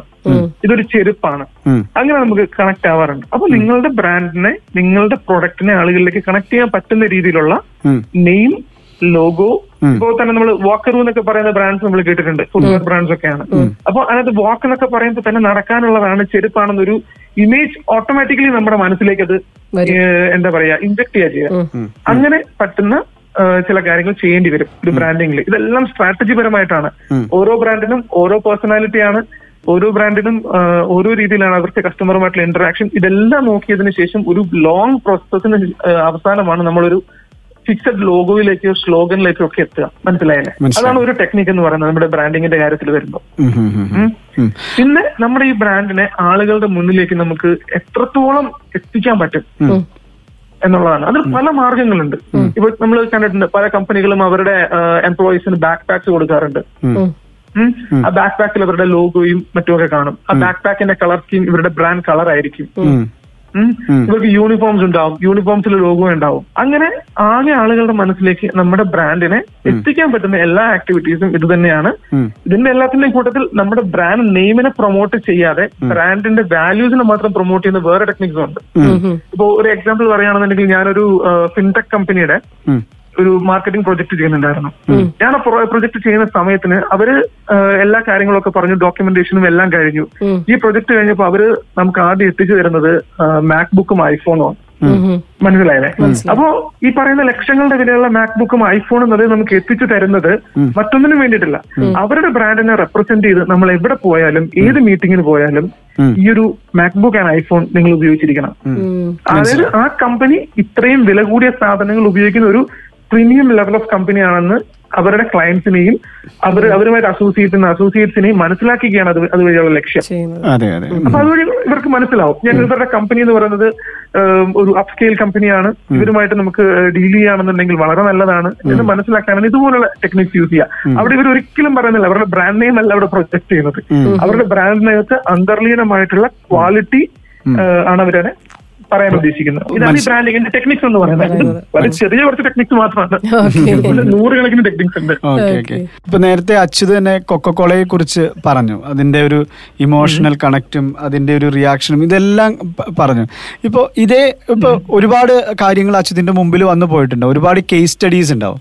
അപ്പൊ അങ്ങനെ കേരളത്തിൽ നിന്ന് ബ്രാൻഡിങ്ങിലും മാർക്കറ്റിങ്ങിലും ചെറിയ നിലയിൽ നിന്ന് വലിയ നിലയിലേക്ക് സക്സസ് ആയ ഒരു കമ്പനിയുടെ ഒരു കേസ് സ്റ്റഡി ഒരു കഥ പറയാൻ അച്യുതിന് പെട്ടെന്ന് മനസ്സിലേക്ക് ലിസ്റ്റിലേക്ക് എന്തെങ്കിലും വരുന്നുണ്ടോ? പറയാൻ വരുന്നുണ്ട്. ഞാനിപ്പോ എന്തായാലും ആ കമ്പനിയുടെ പേര് ഞാൻ പറയുന്നില്ല. ഞങ്ങൾ ഈ ഇടയ്ക്ക് ഒരു പ്രൊജക്ട് ചെയ്തിട്ടുണ്ടായിരുന്നു. ഞങ്ങൾ അവരുടെ ബ്രാൻഡിംഗ് പ്രൊജക്ട് ആണ് ഫസ്റ്റ് സ്റ്റാർട്ട് ചെയ്യുന്നത്. ഓക്കെ ഈ ഒരു ബ്രാൻഡിംഗ് പ്രൊജക്ട് സ്റ്റാർട്ട് ചെയ്യുന്നത് ഹെയർ ഓയിൽ കമ്പനിക്ക് വേണ്ടിയിട്ടാണ്. ഒരു പേരന്റ് കമ്പനി ഉണ്ട് അവർക്ക്. ആ പേരന്റ് കമ്പനിയാണ് ഇവരുടെ ഒരു ഫാർമസ്യൂട്ടിക്കൽ കമ്പനിയായിട്ട് രജിസ്റ്റർ ചെയ്തിരിക്കുന്നത്. അവരുടെ ബ്രാൻഡിൽ അവർ ഒരു ഹെയർ ഓയിൽ കൊണ്ടുവരുന്നുണ്ട്. ഈ ഹെയർ ഓയിൽ എന്ന് പറയുന്ന സാധനത്തിനെ നമ്മുടെ മാർക്കറ്റിലേക്ക് ആദ്യമായിട്ട് കൊണ്ടുവരുമ്പോൾ ഒരുപാട് തരത്തിലുള്ള ചലഞ്ചസ് ഉണ്ട്. ഫസ്റ്റ് തിങ് എന്ന് പറഞ്ഞാൽ കോമ്പറ്റീഷൻ ആണ്. നമ്മുടെ നാട്ടിൽ ഒരുപാട് കോമ്പറ്റീഷൻ ഉണ്ട്. ഇന്ത്യയിൽ എത്ര ഹെയർ ഓയിൽ ബ്രാൻഡ് ഉണ്ടെന്ന് ചോദിച്ചു കഴിഞ്ഞാൽ പോലും നമുക്ക് എണ്ണി എടുക്കാൻ പറ്റില്ല. ഞാൻ എണ്ണി തീരുമ്പോഴേക്കും അടുത്തൊരു ഹെയർ ഓയിൽ ബ്രാൻഡ് ലോഞ്ച് ആയി കഴിഞ്ഞു ഓക്കെ. ഓക്കെ. ഉം. അപ്പോ ഈ ഒരു അവസ്ഥയിൽ നിൽക്കുന്ന ഒരു കമ്പനി ഇവർക്ക് പ്രൂവൻ റിസൾട്ട് അടക്കം നമുക്ക് കാണിക്കാൻ പറ്റണം. അതായിരുന്നു ഞങ്ങളുടെ ആദ്യത്തെ ചലഞ്ച് എന്ന് പറയുന്നത്. അതായത് ഈ ഒരു പ്രൊഡക്റ്റ് ഇറങ്ങുന്നതിന് മുമ്പേ സ്വമേധയാ വോളണ്ടറി ചെയ്യാനായിട്ട് നമുക്ക് ആൾക്കാരെ കിട്ടി നമുക്കത് ചെയ്യാൻ സാധിച്ചു. ഒരുപാട് പേര് ആക്ച്വലി വന്നിട്ട് കാരണം ഒടികൊഴിച്ചിൽ എന്ന് പറഞ്ഞ സർവസാധാരണമായ ഒരു സാധനമാണ്. ഈ ഒരു ഹെയർ ഓയിൽ യൂസ് ചെയ്യാനായിട്ട് നമ്മൾ ഒരുപാട് ആൾക്കാരെ കണ്ടുപിടിച്ചു. ഒരുപാട് ആൾക്കാർ അവർ സ്വമേധയാ വന്നു. അവർ ട്രൈ ചെയ്ത് നോക്കാം. അവർ നൂറുകണക്കിന് കാര്യങ്ങളെ ഓൾറെഡി ട്രൈ ചെയ്ത് നോക്കി ഫെയിലായ ആൾക്കാരാണ്. അവർ ഈ പറയുന്ന ഹെയർ ഓയിൽ യൂസ് ചെയ്ത് നോക്കുക. യൂസ് ചെയ്ത് നോക്കി അവർക്ക് റിസൾട്ട് പ്യുവർ റിസൾട്ട്സ് കിട്ടുന്നുണ്ടായിരുന്നു. ഈ റിസൾട്ട്സിനെ ബേസ് ചെയ്തുകൊണ്ടാണ് നമ്മുടെ ഈ ഒരു ബ്രാൻഡിങ് ആക്ടിവിറ്റി തന്നെ നമ്മൾ സ്റ്റാർട്ട് ചെയ്തത്. കേസ് സ്റ്റഡി എന്ന് നമുക്ക് വേണമെന്നുണ്ടെങ്കിൽ പറയാം ഈ ഒരു സന്ദർഭത്തിനെ. ഈ ഹെയർ ഓയിലിനെ നമ്മൾ കൊണ്ടുവരുന്നു. ഇവരുടെ ലോഗോ ഡിസൈൻ ചെയ്യണം. ഇവരുടെ ലോഗോ എന്ന് പറയുന്നത് പ്രധാനമായിട്ടും നമ്മളൊരു ഹെയർ ഓയിൽ എന്ന് പറയുമ്പോൾ നിങ്ങളുടെ മനസ്സിൽ എന്ത് കളറാണ് വരുന്നത്? ബ്ലാക്ക് പ്രധാനമായിട്ടും. ബ്ലാക്ക് ആണ് വരുന്നത്. പക്ഷെ ഇവരുടെ ഹെയർ ഓയിൽ ആക്ച്വലി ഗോൾഡ് ആണ്. ഓക്കെ മനസ്സിലായില്ലേ? ഗോൾഡൻ കളറാണ് അത് അപ്പോ ഒരു ബ്ലാക്ക് ആയിട്ടുള്ള ഒരു സാധനത്തിന് പലപ്പോഴും നമ്മുടെ മനസ്സിൽ കിട്ടുന്ന ഒരു പെർസെപ്ഷൻ എന്ന് പറയുന്നത് കരങ്ങി കിടക്കുകയാണ് എന്നൊക്കെ ഒരു ഇമേജ് വരും. പക്ഷെ ഇവരുടെ ഈ ഹെയർ ഓയിൽ എന്ന് പറയുന്നത് പ്യുവർ ഗോൾഡൻ കളറിലാണ് അതുപോലെ ഹെർബൽ ആണ്. ഞാൻ ഇതിന്റെ ഇൻഗ്രീഡിയൻസ് ഒക്കെ വെച്ചിട്ട് ഞങ്ങൾ വലിയൊരു സെർച്ച് ഒക്കെ റിസർച്ച് ഒക്കെ നടത്തി നോക്കുന്ന സമയത്തിന് ഇവർ ഉപയോഗിച്ചിരിക്കുന്ന പല ഇൻഗ്രീഡിയൻസും പല ആൾക്കാരും ഉപയോഗിച്ചിട്ട് പോലുമില്ല. ഓക്കെ വളരെ ഇന്നോവേറ്റീവ് ആയിട്ടാണ് അവർ ചെയ്തിരിക്കുന്നത്. അങ്ങനെ ഈ ഒരു ബ്രാൻഡിനെ ഇവർക്ക് മുന്നോട്ട് കൊണ്ടുവരാൻ പറ്റി. അവരുടെ ലോഗോ ഞങ്ങൾ ഡിസൈൻ ചെയ്തിരിക്കുന്നത് ഈ ഒരു ഡാർക്ക് ഗ്രീൻ ആൻഡ് ഗോൾഡൻ കളറിലാണ് ആ ഗോൾഡൻ കളർ റെപ്രസെന്റ് ചെയ്യുന്നത് അവരുടെ ഓയിലിന്റെ കളറാണ് അതുപോലെ ആ ഡാർക്ക് ഗ്രീൻ എന്ന് പറയുന്നത് കാണുമ്പോൾ എവിടെയായാലും നമുക്കൊരു ഹെർബൽ എന്ന് പറയുന്ന ഒരു ഫീൽ കിട്ടും. അതെ അതെ. അത് നമ്മൾ പൊതുവെ നമ്മുടെ മനസ്സിൽ നമ്മുടെ സൈക്കിൾ ചേർന്നിട്ടുള്ള ഒരു സാധനമാണ്. ഗ്രീൻ കണ്ടാൽ നമ്മളത് ഹെർബായിട്ട് മനസ്സിലാക്കും. അതെ അതെ. അങ്ങനെ ഒരു ഹെർബൽ ഹെയർ ഓയിൽ എന്നുള്ള നിലയ്ക്ക് നമ്മൾ അവരുടെ ബ്രാൻഡിംഗ് ഒക്കെ നമ്മൾ ചെയ്തു കൊണ്ടുവന്നു ഈ പറയുന്ന ആൾക്കാരുടെ റിവ്യൂസും മറ്റുമൊക്കെ സോഷ്യൽ മീഡിയ വഴിയും ഒക്കെ നമുക്ക് പ്രൊപ്പഗേറ്റ് ചെയ്യാൻ പറ്റി. അങ്ങനെ ഈ ബ്രാൻഡ് ആക്ച്വലി ലോഞ്ച് ചെയ്യുന്നതിന് മുമ്പ് നമുക്ക് ഡിസ്ട്രിബ്യൂഷൻ റിക്വസ്റ്റുകൾ വരാൻ തുടങ്ങി. ഗ്രേറ്റ് മനസ്സിലായില്ലേ? ബ്രാൻഡ് ലോഞ്ച് ചെയ്യുന്നതിന് മുമ്പ് നമുക്ക് റിക്വസ്റ്റുകൾ വരാൻ തുടങ്ങി നമ്മൾ ഈ ഒരു ബ്രാൻഡ് ലോഞ്ച് ചെയ്തു. ലോഞ്ച് ചെയ്ത് നമുക്ക് ആദ്യം അത് നമ്മുടെ കേരളത്തിന്റെ തന്നെ സൗത്തിലാണ് ഇത് ആക്ച്വലി സ്റ്റാർട്ട് ചെയ്യുന്നത്. തിരുവനന്തപുരത്താണ് സ്റ്റാർട്ട് ചെയ്യുന്നത്. അവിടുന്ന് ഈ സാധനം ഇപ്പോ എന്റർ ആയി. നമ്മുടെ സൗത്ത് ഇന്ത്യയിലെ നമ്പർ വൺ ഡിസ്ട്രിബ്യൂട്ടേഴ്സ് ആണ് ഇപ്പോ അത് ചെയ്തുകൊണ്ടിരിക്കുന്നത്. ഒരു മാസം ലക്ഷക്കണക്കിന് ബോട്ടിൽസ് ആണ് പോകുന്നത്. മാത്രമല്ല ഇതിന്റെ പ്രൈസിംഗ് സ്ട്രാറ്റജിയും ഡിഫറെന്റ് ആണ്. സാധാരണ ഹെയർ ഓയിൽസ് പോലെ ഇച്ചിരി വില കുറഞ്ഞിട്ടല്ല ഈ സാധനങ്ങൾ നടത്താറുള്ളത്. സെൽ ചെയ്യുന്നത്. കുറച്ച് പ്രൈസി ആണ് സംഭവം. പക്ഷെ പ്രൈസി ആണെന്നുണ്ടെങ്കിലും പ്രൂവൺ റിസൾട്ട് ഉണ്ട്. ഈ പ്രൂവൺ റിസൾട്ട് കണ്ടിട്ടാണ് ആൾക്കാർ ഇത് വാങ്ങുന്നത്. അങ്ങനെ ഒരു ബ്രാൻഡ് സ്ട്രാറ്റജിയാണ് നമ്മൾ ആ ഒരു പ്രൊഡക്റ്റിലേക്ക് കൊണ്ടുവന്നത്. പക്ഷെ ഇതേ സമയം നമ്മുടെ അടുത്ത് മറ്റൊരു ഹെയർ ഓയിൽ ബ്രാൻഡിന് വരികയാണെന്നുണ്ടെങ്കിൽ ഞങ്ങൾ ഈ സ്ട്രാറ്റജി ആയിരിക്കില്ല ഉപയോഗിക്കുന്നത്. ഞങ്ങൾ വേറൊരു സ്ട്രാറ്റജി ആയിരിക്കും. ഓരോ പ്രൊഡക്റ്റിനും ഓരോ സർവീസിനും അതിന്റേതായ കുറെ പ്രത്യേകതകളുണ്ട്. അത് മനസ്സിലാക്കുക അവരുടെ ടാർഗറ്റ് മാർക്കറ്റ് ടാർഗറ്റ് ഓഡിയൻസ് ഇതെല്ലാം മനസ്സിലാക്കി വ്യക്തമായിട്ട് ഒരു സ്റ്റഡി നടത്തും. ചിലപ്പോൾ ചില കമ്പനികളൊക്കെ ഓൾറെഡി മാർക്കറ്റിൽ വന്ന് ഒരു ഒന്നോ രണ്ടോ വർഷത്തിന് ശേഷമായിരിക്കും ഞങ്ങളുടെ അടുത്തേക്ക് വരുന്നത്. ഞങ്ങൾക്ക് ഇങ്ങനെ കുറെ ആക്ടിവിറ്റീസ് ചെയ്തു. ഒന്നും നടന്നില്ല ഗെയിൻ ഇല്ല എന്ന് പറഞ്ഞിട്ട്. അപ്പൊ ഞങ്ങൾക്ക് ഇത് കേൾക്കുമ്പോൾ ശരിക്കും പറഞ്ഞു കഴിഞ്ഞാൽ ഒരു വിഷമം ഉണ്ടാവുക. കാരണം ഏതൊരു പ്രൊഡക്റ്റും സക്സസ്ഫുൾ ആവണം എന്നാണ് ഏതൊരു ബ്രാൻഡ് സ്ട്രാറ്റജിസ്റ്റും മാർക്കറ്റിംഗ് എക്സ്പെർട്ടും വിചാരിക്കുന്നത്. അല്ലെങ്കിൽ ആഗ്രഹിക്കുന്നത്. അപ്പോൾ ഇവരെന്തൊക്കെ ചെയ്തു? ഇവർക്ക് എന്തൊക്കെ റിസൾട്ട് ഇവർക്ക് ഇതുവരെ കിട്ടി? ഇവരുടെ ഒബ്ജക്റ്റീവ്സ് എന്തൊക്കെയാണ്? അത് അറ്റൻഡ് ചെയ്യാൻ നമുക്ക് എന്തൊക്കെ ചെയ്യാൻ പറ്റും? നമ്മൾ എന്നിട്ട് ഈ പറയുന്ന ആക്ടിവിറ്റീസ് എല്ലാം ചെയ്തിട്ട് നമ്മുടെ റിസൾട്ടുകളെയും ഒക്കെ അനലൈസ് ചെയ്യുകയും മെഷർ ചെയ്യുകയും ചെയ്താണ് കൃത്യമായ ഒരു റിപ്പോർട്ട് ലാസ്റ്റ് നമ്മൾ ഇവർക്ക് കൊടുക്കുന്നത്. മനസ്സിലായില്ലേ? അതിനകത്ത് എ ബി ടെസ്റ്റിംഗ് ഒക്കെ വരുന്നുണ്ട്. നമ്മൾ ഒരു ആക്ടിവിറ്റി ചെയ്യുന്നു അതിനകത്ത് നമ്മൾ ഉദ്ദേശിക്കുന്ന ഒരു ഔട്ട്കം വരുന്നില്ല. ഉടനെ നമ്മൾ സ്ട്രാറ്റജി സ്വിച്ച് ചെയ്യുക. അതൊക്കെ ഡൈനാമിക് ആയിട്ട് ഓൺ ദ ഫ്ലൈ നടന്നു പോകുന്ന കാര്യങ്ങളാണ്. അങ്ങനെയാണ് നമ്മൾ ഓരോ കാര്യത്തെയും ഹാൻഡിൽ ചെയ്യുന്നത്. ഇതാണ് ബേസിക്കലി ഒരു കേസ് സ്റ്റഡി കൊണ്ട് നമ്മൾ ഉദ്ദേശിക്കുന്നത് അതിന്റെ യൂസ് കേസും ഓക്കെ റേഡിയോ ഫീൽഡിൽ ആയത് ഇതിലേക്ക് വന്നപ്പോ ഗുണം ചെയ്തോ അച്യുതന്? തീർച്ചയായിട്ടും തീർച്ചയായിട്ടും. ഞാൻ റേഡിയോ ഫീൽഡ് ആയിരിക്കുന്ന സമയത്തിന് എനിക്ക് ഒരുപാട് കമ്പനികളുടെ പ്രൊമോഷൻസിൽ എനിക്ക് പങ്കെടുക്കാൻ പറ്റിയിട്ടുണ്ട്. അതായത് ഓരോ ജ്വല്ലറി അതുപോലെ ടെക്സ്റ്റൈൽ ഇങ്ങനെ ഓരോ സ്ഥാപനങ്ങൾ പുതുതായിട്ട് വരുന്ന സമയത്തിനും അവരുടെ പ്രൊമോഷൻസ് എങ്ങനെയാണ് പോകുന്നത്? അവരുടെ ബ്രാൻഡിങ് എങ്ങനെയാണ് പോകുന്നത്? അവരുടെ അഡ്വർടൈസിങ് ടാക്ടിക്സ് എന്താണ്? എന്നിങ്ങനെയുള്ള കാര്യങ്ങൾ ക്ലോസ് ആയിട്ട് നമുക്ക് മനസ്സിലാക്കാൻ സാധിച്ചു. അതുപോലെ തന്നെ പല അഡ്വർടൈസിങ് കമ്പനികളുമായിട്ട് നമുക്ക് ഉള്ള ഇടപെടൽ കാരണം നമുക്ക് മനസ്സിലാക്കാൻ പറ്റിയത് ഓരോ അഡ്വർടൈസിങ് ഏജൻസി എങ്ങനെയാണ് ഓരോ ബ്രാൻഡിനെ ഡീൽ ചെയ്യുന്നത്. ഓരോ രീതിയിലും ഒരു ബ്രാൻഡിനെ എങ്ങനെ വളർത്തിയെടുക്കാം. ഏതൊക്കെ തരത്തിലുള്ള അഡ്വർടൈസിങ് ടാക്ടിക്സ് യൂസ് ചെയ്യണം. ഇതൊക്കെ എനിക്ക് ഞാൻ റേഡിയോയിൽ വർക്ക് ചെയ്യുന്ന സമയത്താണ് ആദ്യമായിട്ട് എന്റെ മനസ്സിലേക്ക് വരുന്നത്. പിന്നീടാണ് ഞാൻ കുറച്ച് ടെക് സാവി കൂടി ആയിട്ടുള്ള ഒരു ആളായതുകൊണ്ട് എങ്ങനെ നമുക്ക് ടെക്നോളജിയും ഈ പറയുന്ന. ക്രിയേറ്റിവിറ്റിയും ഒരുമിച്ച് ചേർത്തുകൊണ്ട് ബിസിനസ്സുകളെ അപ്ലിഫ്റ്റ് ചെയ്യാനായിട്ട് നമുക്ക് എന്തൊക്കെ ചെയ്യാൻ പറ്റും എന്നുള്ളൊരു ചിന്തയിൽ ഒരു ബിസിനസ് ആയിട്ട് സ്റ്റാർട്ട് ചെയ്യുന്നതാണ് അതോടൊപ്പം തന്നെ അഡ്വർടൈസിങ്. അഡ്വർടൈസിങ് എന്ന് പറയുന്നത് മാർക്കറ്റിംഗിന്റെ ഒരു ടൂളാണ് വലിയ ടൂളാണ് നമ്മൾ പൊതുവെയുള്ള മലയാളികളുടെ സ്വഭാവം അനുസരിച്ചിട്ട് ഇപ്പൊ പ്രവാസി മലയാളി ആയിക്കോട്ടെ നാട്ടിലുള്ളവരായിക്കോട്ടെ ഈ പരസ്യങ്ങൾ മലയാളികളെ എത്രത്തോളം സ്വാധീനിക്കുമെന്നാണ് അച്യുതിന്റെ ഒരു കാഴ്ചപ്പാട്? പരസ്യങ്ങളാണ് ശരിക്കും പറഞ്ഞാൽ നമ്മളെ സ്വാധീനിക്കുന്നത്. അപ്പോ ഈ പരസ്യം എന്ന് പറയുന്നത് പല തരത്തിലുണ്ട്. ഒരാളിലേക്ക് നമ്മൾ എങ്ങനെ ഒരു ഐഡിയ എത്തിക്കുന്നു എന്നുള്ളതാണ് പരസ്യം. ഇപ്പൊ ഞാൻ നിങ്ങളോട് സംസാരിക്കുന്നു. നിങ്ങൾ എന്നെ കോണ്ടാക്ട് ചെയ്തു. അല്ലെങ്കിൽ ഞാൻ നിങ്ങളോട് സംസാരിച്ചു. എനിക്ക് ഇത്തരം കാര്യങ്ങളിൽ എനിക്ക് സംസാരിക്കാൻ കഴിയുമെന്ന് ഞാൻ നിങ്ങളെ തോന്നിപ്പിച്ചത് എന്റെ പരസ്യമാണ്. എന്റെ മാർക്കറ്റിംഗ് ആണ്. അത് അത് തോന്നിച്ചിരിക്കുന്നത്. അതുപോലെ തന്നെ നമുക്ക് ഓരോ കാര്യത്തിലും ഓരോ വ്യക്തികളിലും പേഴ്സണൽ ബ്രാൻഡിംഗ് ഒക്കെ ഇപ്പൊ വളരെ സ്കോപ്പ് ഉള്ള ഏരിയയാണ് പേഴ്സണൽ ബ്രാൻഡിംഗ് ആണെന്നുണ്ടെങ്കിലും നമ്മുടെ ബിസിനസ് ബ്രാൻഡിംഗ് ആണെന്നുണ്ടെങ്കിലും എല്ലാത്തിലും അഡ്വർടൈസിംഗ് എന്ന് പറയുന്ന സാധനം വളരെ ഇമ്പോർട്ടന്റ് ആണ്. നിങ്ങളൊരു ബ്രാൻഡ് ക്രിയേറ്റ് ചെയ്ത് നിങ്ങളുടെ കയ്യിൽ വെച്ചുകൊണ്ടിരുന്നിട്ട് യാതൊരു കാര്യമില്ല ഈ സാധനത്തിനെ പലതരം പരസ്യങ്ങളിലൂടെ ആളുകളുടെ മുന്നിലേക്ക് എത്തിക്കണം. ആളുകൾ അത് മനസ്സിലാക്കണം. പിന്നെ വേറൊരു കാര്യമുള്ളത് നമ്മൾ നമ്മുടെ ബ്രാൻഡിനെ ആളുകളുടെ മുന്നിലേക്ക് എത്തിക്കുമ്പോൾ തന്നെ നമ്മുടെ സർവീസ് അല്ലെങ്കിൽ നമ്മുടെ പ്രൊഡക്റ്റ് വാങ്ങിയിട്ടുള്ള ആൾക്കാർ അവരും ഈ പ്രൊഡക്റ്റിനെ പറ്റി പറയും. മനസ്സിലായല്ലേ? നമ്മുടെ സർവീസിനെ പറ്റി. അവരുടെ ഓരോ റിവ്യൂസും നമ്മുടെ പരസ്യമായിട്ടാണ് ആക്ച്വലി വർക്ക് ചെയ്യുന്നത്. ഒരു പോസിറ്റീവ് പറഞ്ഞാലും നെഗറ്റീവ് പറഞ്ഞാലും. അത് പെയ്ഡ് ഒന്നും ആയിരിക്കില്ല പലപ്പോഴും. പെയ്ഡ് ആയിട്ട് റിവ്യൂസ് ചെയ്യുന്നവരുണ്ട് ഞാൻ അതിനെപ്പറ്റി അല്ല പറയുന്നത്. അവരുടെ ഒരാളൊരു പ്രൊഡക്റ്റ് പർച്ചേസ് ചെയ്തു ആ ഒരു വെരിഫൈഡ് പർച്ചേസിൽ അവരുടെ അഭിപ്രായം പറയുന്നു. ജനങ്ങളുടെ അഭിപ്രായം പറയാം അത് ഗൂഗിൾ റിവ്യൂസിലാവാം ട്രസ്റ്റ് പൈലറ്റിലാവാം എവിടെയെങ്കിലും അവരുടെ അഭിപ്രായം പറയുകയാണെങ്കിൽ ആ അഭിപ്രായവും പരസ്യമാണ്. അതെ. പോസിറ്റീവ് ആണെങ്കിലും നെഗറ്റീവ് ആണെങ്കിലും. നെഗറ്റീവ് നമ്മൾ എങ്ങനെ ബാധിക്കും നമുക്കറിയാം. ആ പോസിറ്റീവിനെ നമുക്ക് കൂട്ടിക്കൊണ്ടുവരാനാണ് നമ്മൾ എപ്പോഴും ശ്രമിച്ചുകൊണ്ടിരിക്കുന്നത്. പരസ്യങ്ങൾ തീർച്ചയായിട്ടും ഇൻഫ്ലുവൻസ് ചെയ്യും. അതുകൊണ്ട് തന്നെ നിങ്ങളുടെ ബ്രാൻഡിനെ വ്യക്തമായ ആളുകൾക്ക് മനസ്സിലാക്കിപ്പിക്കാനുള്ള ഏറ്റവും മികച്ച ഒരു ടൂളാണ് പരസ്യം. പിന്നെ ആ പരസ്യം എങ്ങനെ ചെയ്യണം എത്ര നേരത്തേക്ക് ചെയ്യണം എന്ത് കോൺസെപ്റ്റിൽ ചെയ്യണം എന്നുള്ളതൊക്കെ ഓരോ പ്രൊഡക്റ്റും സർവീസ് അനുസരിച്ച് ഡിഫറെന്റ് ആവും. ഏതൊക്കെ നമുക്ക് മീഡിയ നമുക്ക് യൂസ് ചെയ്യണം. ഇപ്പോ മൂവി തിയേറ്റേഴ്സിൽ നമ്മൾ ഇന്റർവെല്ലിൽ പരസ്യം കാണിക്കണോ നമുക്ക് റേഡിയോയിൽ പരസ്യം കൊടുക്കണോ ടി വിയിൽ കൊടുക്കണോ അതോ ഒരു വീഡിയോ അഡ്വർടൈസ്മെന്റ് ചെയ്തിട്ട് ടി വിയിൽ പോലും കാണിക്കാണ്ട് ഡിജിറ്റൽ മീഡിയ വഴി മാത്രം കാണിക്കണോ എന്നൊക്കെയുള്ളത് നമ്മുടെ ഡിസ്ക്രിപ്ഷൻ അനുസരിച്ചിരിക്കും. അച്യുതിനി അറിയാനുള്ള ഒരു കാര്യം എന്താന്ന് വെച്ചാൽ ഡിജിറ്റൽ മാർക്കറ്റിംഗിന്റെ സാധ്യതകളെ കുറിച്ചുള്ള ചർച്ചകൾ തുടങ്ങിയിട്ട് കുറെ നാളുകളായി. ഈ ഡിജിറ്റൽ മാർക്കറ്റിംഗ് എന്ന് പറയുന്ന ഒരു സംഭവം പണ്ട് മുതൽ ഇവിടെ ഉണ്ട് ഈ ഡിജിറ്റൽ മാർക്കറ്റിംഗിന്റെ സാധ്യതകളെ കണ്ടുകൊണ്ട് തന്നെയാണ് പല ടെക് സ്റ്റാർട്ടപ്പുകളും തുടങ്ങിയത് പോലും. അതെ. പക്ഷേ ഈ ഡിജിറ്റൽ മാർക്കറ്റിംഗ് നമ്മുടെ നാട്ടിൽ കേരളത്തിലൊക്കെ ശരിക്കും പറഞ്ഞു കഴിഞ്ഞാൽ അതിനെ ആൾക്കാർ ഇച്ചിരി വാല്യൂയോട് കൂടി കാണാൻ തുടങ്ങിയത് നമ്മുടെ ഈ ഒരു കോവിഡ് പാൻഡമിക്കിന്റെ. സമയത്ത് ആണ് ഏറ്റവും കൂടുതൽ വന്നിരിക്കുന്നത്. കാരണം അതുവരെയും ആൾക്കാർ പലപ്പോഴും വിചാരിച്ചിരുന്നത് എനിക്കൊരു ബിസിനസ് ഉണ്ട് എന്റെ ബിസിനസ് നടന്നു പോക്കോളും ആൾക്കാർ വരും സാധനം വാങ്ങും. ഈ ഒരു കോവിഡ് സിറ്റുവേഷൻ വരുന്നു കോവിഡ് സിറ്റുവേഷൻ വന്നു കഴിഞ്ഞ് ഇവരൊന്ന് കുറെ കാലം സ്ഥാപനങ്ങളൊക്കെ അടച്ചു കിടന്നു. ഈ സമയത്ത് ഇവർക്ക് ഇവരുടെ കസ്റ്റമേഴ്സ് വേണ്ടി യാതൊരു ഇന്ററാക്ഷൻ ഇല്ല. മനസ്സിലായില്ലേ? ഇവർക്ക് ഒരു പ്രൊഡക്റ്റ് ഇവർക്ക് കൊണ്ടുവരുന്നുണ്ട് അല്ലെങ്കിൽ ഒരു പ്രൊഡക്റ്റ് സെയിലിൽ വന്നിട്ടുണ്ട് ഇവർക്ക് ഒരു ഓഫർ ഉണ്ട് എന്നുള്ള സാധനങ്ങളൊന്നും ഇവർക്ക് പറയാൻ പറ്റുന്നില്ല. ഇത്രയും കാലം കടകളിൽ നിന്ന് സാധനം വാങ്ങിയ ആൾക്കാരുടെ മൊബൈൽ നമ്പേഴ്സോ ഇമെയിൽ അഡ്രസ്സോ ഒരു ഡേറ്റയും ആൾക്കാരുടെ കയ്യിലില്ലാത്ത അവസ്ഥയായി പോയി. അങ്ങനെ വന്നപ്പോഴാണ് ആൾക്കാർ ഡിജിറ്റൽ മാർക്കറ്റിംഗ് എന്ന് പറയുന്ന ഒരു സാധനത്തെയും നമ്മുടെ ഡേറ്റയുടെയും വില ആൾക്കാർ മനസ്സിലാക്കിയിട്ട് കൂടുതലായി ഇതിനകത്തേക്ക് ഇൻവെസ്റ്റ് ചെയ്യാൻ തുടങ്ങിയത്. ഓക്കെ. ഇപ്പോഴും പൂർണമായിട്ടും ആ ഒരു ട്രാൻസ്ഫോർമേഷൻ കംപ്ലീറ്റ് ആയി എന്ന് ഞാൻ പറയില്ല. ഇപ്പോഴും ഹ്യൂജ് പൊട്ടൻഷ്യൽ ഇതിനകത്തുണ്ട്. കാരണം പല ആൾക്കാർക്കും ഡിജിറ്റൽ മാർക്കറ്റിംഗിലേക്ക് വരാനുള്ള അവരുടെ അറിവിന്റെ കുറവുണ്ട് അവർക്ക് ഫണ്ട്സിന്റെ കുറവുണ്ട് അവർക്ക് കിട്ടുന്ന സർവീസസിന്റെ കുറവുണ്ട്. അങ്ങനത്തെ പല കാര്യങ്ങളും ഉണ്ട്. അപ്പൊ ഇതൊക്കെ കൊണ്ട് പലർക്കും ഇപ്പോഴും ഡിജിറ്റൽ മാർക്കറ്റിംഗിന്റെ സാധ്യതകൾ ഉപയോഗപ്പെടുത്താൻ പറ്റിയിട്ടില്ല. പൊതുവെ നമ്മുടെ കേരളത്തിൽ സംഭവിക്കുന്ന ഏതൊരു കാര്യം ഒരു കാര്യം എന്ന് പറഞ്ഞു കഴിഞ്ഞാൽ ആൾക്കാർ ഏതൊരു സർവീസിലും പ്രതീക്ഷിക്കുന്നത് എല്ലായിടത്തും കിട്ടുന്നത് ഒരേ സർവീസ് ആണ് എന്ന് പ്രതീക്ഷിക്കും. അതായത് എനിക്കൊരു ബിസ്ക്കറ്റ് വാങ്ങണം ഒരു കമ്പനിയുടെ പ്രമുഖ കമ്പനിയുടെ ബിസ്ക്കറ്റ് വാങ്ങണം.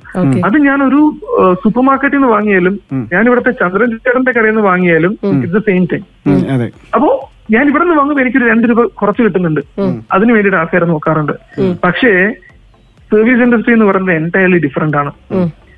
ഞങ്ങളുടെ ചില ക്ലയൻസ് ഒക്കെ ഞങ്ങളുടെ അടുത്തേക്ക് വരും. ഞങ്ങൾ ഡിജിറ്റൽ മാർക്കറ്റിംഗിനും സോഷ്യൽ മീഡിയ മാനേജ്മെന്റിനൊക്കെ വേണ്ടിയിട്ട് ഞങ്ങൾ വേറൊരു കമ്പനി ഏൽപ്പിച്ചിരുന്നതാണ്. അവർ സിക്സ് മന്ത്സ് അവർ റൺ ചെയ്തു. സിക്സ് മന്ത്സ് റൺ ചെയ്തിട്ട് ഞങ്ങൾക്ക് യാതൊരു തരത്തിലുള്ള ഗുണവും ഞങ്ങൾക്ക് ഉണ്ടായില്ല ഓക്കെ ശരി. അപ്പൊ ഞാൻ ചോദിക്കും. ഇത് ബേസിക്കലി നിങ്ങൾ ഡിജിറ്റൽ മാർക്കറ്റിംഗിൽ എന്തൊക്കെയാണ് ചെയ്തത്? അതായത് കുറെ ഗൂഗിൾ ആഡ്സ് ചെയ്തു. കുറെ ഫേസ്ബുക്ക് ആഡ്സ് ചെയ്തു എന്നൊക്കെ പറയാം. പിന്നെ നമ്മുടെ പേജിൽ പോസ്റ്റ് ചെയ്തു. അപ്പോ ഒരു മാസം നിങ്ങളുടെ ഫേസ്ബുക്ക് പേജിൽ എത്ര പോസ്റ്റ് വരുന്നുണ്ട്? അത് കൃത്യമായിട്ട് അറിയില്ല.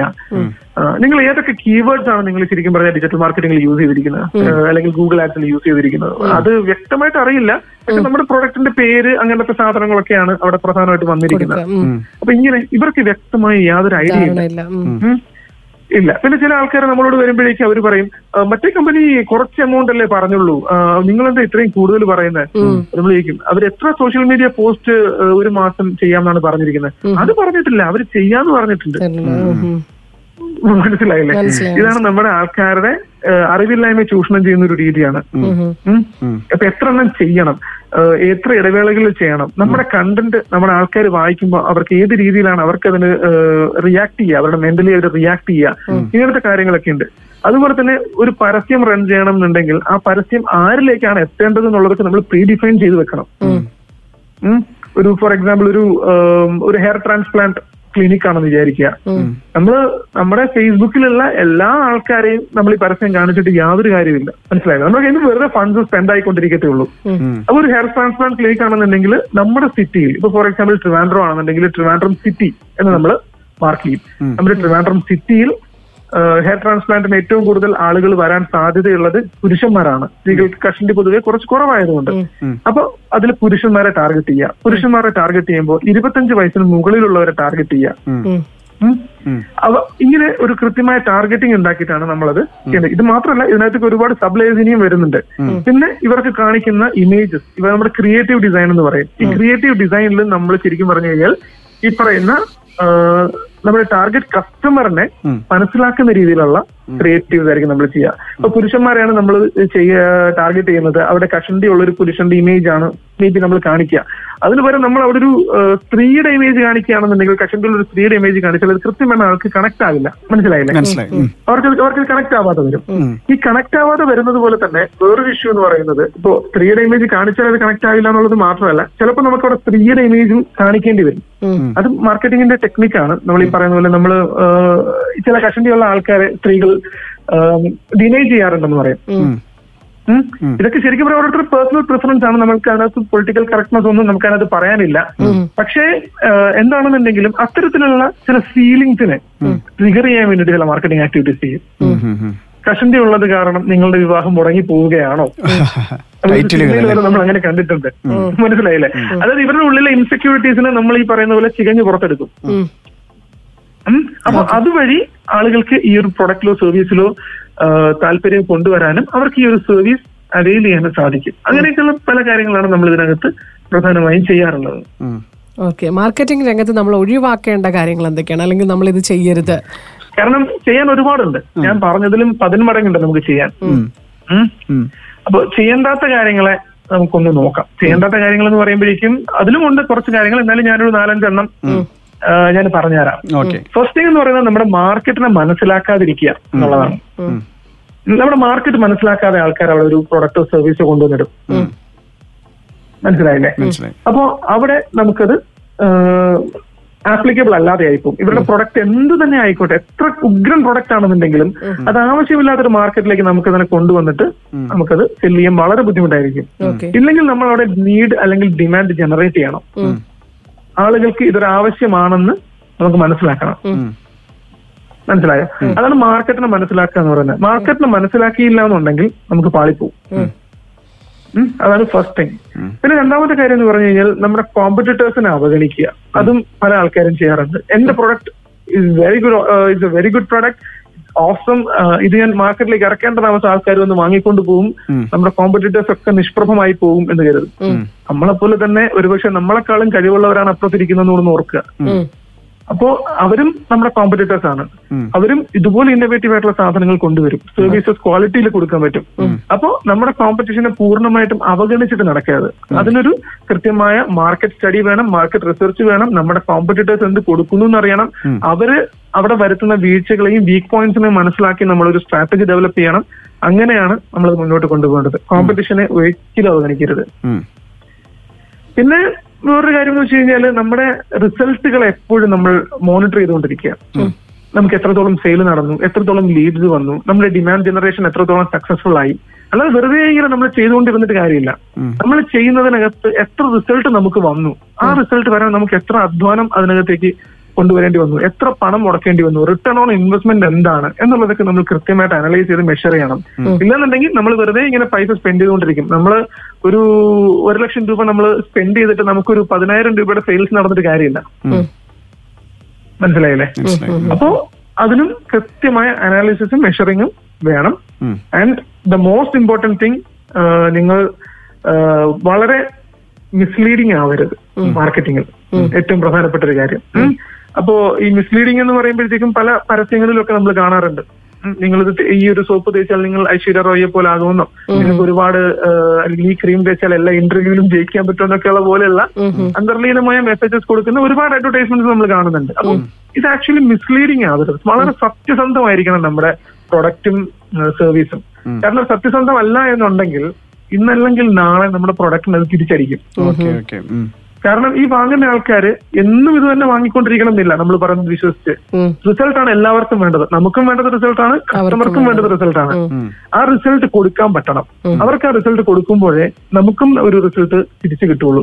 സോ എപ്പോഴും സത്യസന്ധമായിരിക്കുക മാർക്കറ്റിംഗിൽ മിസ്ലീഡിംഗ് ആവരുത്. പിന്നെ കുറച്ചൊക്കെ നമുക്ക് എന്താ പറയാ ടീക്ക് ചെയ്യാൻ പറ്റും ചില കാര്യങ്ങളൊക്കെ. കുറച്ചൊക്കെ ഒന്ന് എന്റർടൈനിങ് ആക്കാനോ അല്ലെങ്കിൽ കുറച്ചൊക്കെ ഒന്ന് വളഞ്ഞു തിരിഞ്ഞ് വളഞ്ഞു മൂക്കി പിടിക്കാനൊക്കെ പറ്റും. അതിനൊന്നും വലിയ വിഷയമില്ല. പക്ഷെ അത് കസ്റ്റമറെ ബാധിക്കുന്ന രീതിയിൽ ചെയ്യരുത് എന്നുള്ളതാണ് ഏറ്റവും പ്രധാനപ്പെട്ട കാര്യം. ഇത്തരം കാര്യങ്ങളാണ് എനിക്ക് പറയാനുള്ളത്. ഇനിയും ഉണ്ട് ഒരുപാട് കാര്യങ്ങൾ. അതും ഓരോ പ്രോഡക്റ്റിനനുസരിച്ച് മാറിക്കൊണ്ടിരിക്കും. സെയിൽസ് ക്ലാസ്സുകളും അച്യുത് എടുക്കാറുണ്ട് സെയിൽസ് ക്ലാസ് അല്ലെങ്കിൽ സെയിൽസ് പേഴ്സൺസിന്റെ അടുത്ത് എന്താ പറയാനായിട്ടുള്ളത്? ഈ സെയിൽസ് ചെയ്യുന്ന ആൾക്കാരോട് എനിക്ക് എപ്പോഴും പറയാനുള്ളത് ഒരൊറ്റ കാര്യമേ ഉള്ളൂ. നിങ്ങൾ ആ പ്രൊഡക്റ്റിനെ എങ്ങനെയാണ് നിങ്ങൾ ആ ആൾക്കാരുടെ മുന്നിൽ അവതരിപ്പിക്കുന്നത് എന്നുള്ളതിന് വളരെ വലിയൊരു ഇമ്പോർട്ടൻസ് ഉണ്ട്. നമ്മുടെ പ്രൊഡക്റ്റ് കാണുമ്പോൾ അത് ആവശ്യമുള്ള ഏതൊരാളും അത് വേണം എന്ന് ആഗ്രഹിക്കണം. ആ ആഗ്രഹിക്കുന്ന രീതിയിലേക്ക് ആ പ്രൊഡക്റ്റിനെ അവതരിപ്പിക്കാൻ ആ കമ്പനിയും ശ്രദ്ധിക്കണം അതിനെ പ്രസന്റ് ചെയ്യുന്ന സെയിൽസ്മാനും ശ്രദ്ധിക്കണം. അത് വളരെ വലിയൊരു കാര്യമാണ്. കാരണം ഇനി എത്ര നല്ലൊരു പ്രൊഡക്റ്റ് ആണെന്നുണ്ടെങ്കിലും നിങ്ങൾ ഒരു ഏറ്റവും ബേസിക് എക്സാമ്പിൾ ഞാൻ പറഞ്ഞുതരാം. നമ്മളൊരു ഐഫോൺ വാങ്ങി. നമ്മൾ ഒരുപാട് കാശ് കൊടുത്ത് ഒന്നര ലക്ഷം രൂപ കൊടുത്തൊരു ഐഫോൺ വാങ്ങി. ഒരു ഒരാഴ്ച ഉപയോഗിച്ചു. ഇതിനുശേഷം നമ്മൾ ഈ ഐഫോൺ നമുക്കൊരു പെട്ടെന്ന് ഒരു ഫിനാൻഷ്യൽ സിറ്റുവേഷൻ വന്നപ്പോഴേക്കും നമ്മൾ ഈ ഐഫോൺ വിൽക്കാൻ പോവാണ്. നമ്മൾ വിൽക്കാൻ വാങ്ങാൻ വരുന്ന ആൾക്കാരോട് നമ്മൾ പറയാണ് എങ്ങനെയും നിങ്ങളൊന്ന് വാങ്ങണം. എനിക്ക് അർജന്റാണ് കുറച്ച് കാശ് എനിക്ക് ഇപ്പൊ അത്യാവശ്യമായിട്ട് വേണം. എങ്ങനെയും നിങ്ങളിതൊന്ന് വാങ്ങൂ പ്ലീസ് എന്ന് നിങ്ങൾ പറയുന്നതും.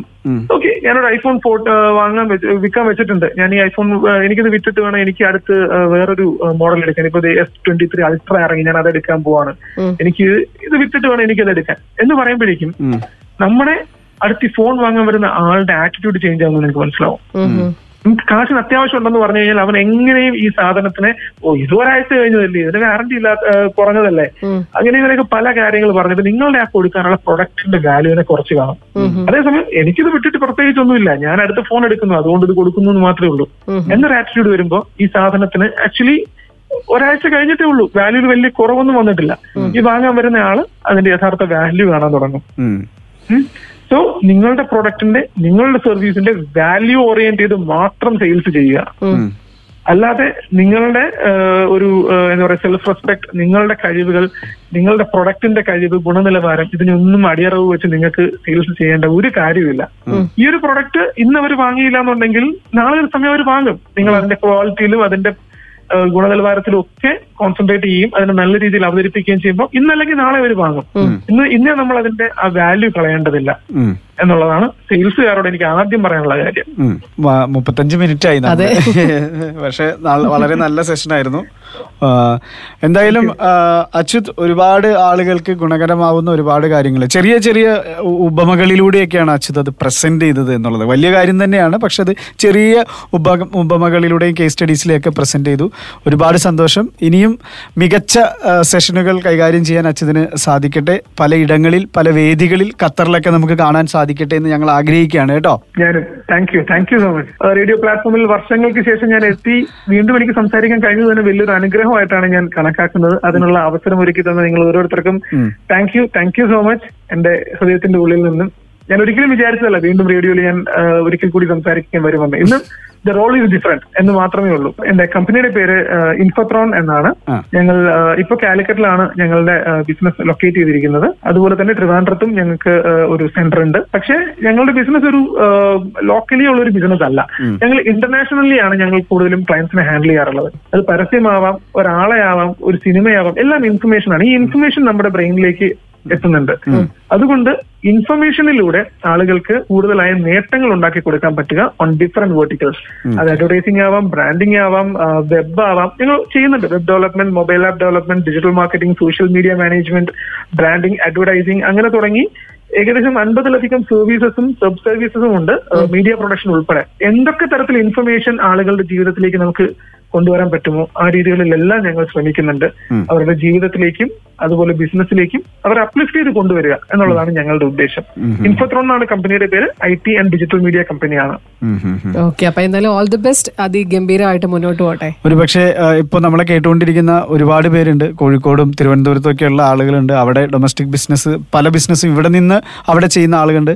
അപ്പൊ അവർക്കൊക്കെ ഏതെങ്കിലും തരത്തിൽ നിങ്ങളുടെ സേവനം പ്രയോജനപ്പെടുത്താൻ സാധിക്കട്ടെ എന്ന് അതിയായി ഞങ്ങളും ആഗ്രഹിക്കുകയാണ്. താങ്ക് യു കോഴിക്കോടും തിരുവനന്തപുരത്തും മാത്രമല്ല കേരളത്തിലെ എല്ലാ ജില്ലകളിലും ഞങ്ങളുണ്ട്. ഞാൻ സെന്റേഴ്സിനെ പരിചയപ്പെടുത്തിയപ്പോ ആ താളത്തിൽ അങ്ങ് പറഞ്ഞു എന്നേ ഉള്ളൂ. ഒരുപാട് സന്തോഷം കേട്ടോ. Thank you thank you so much thank you thank you thank you so much bye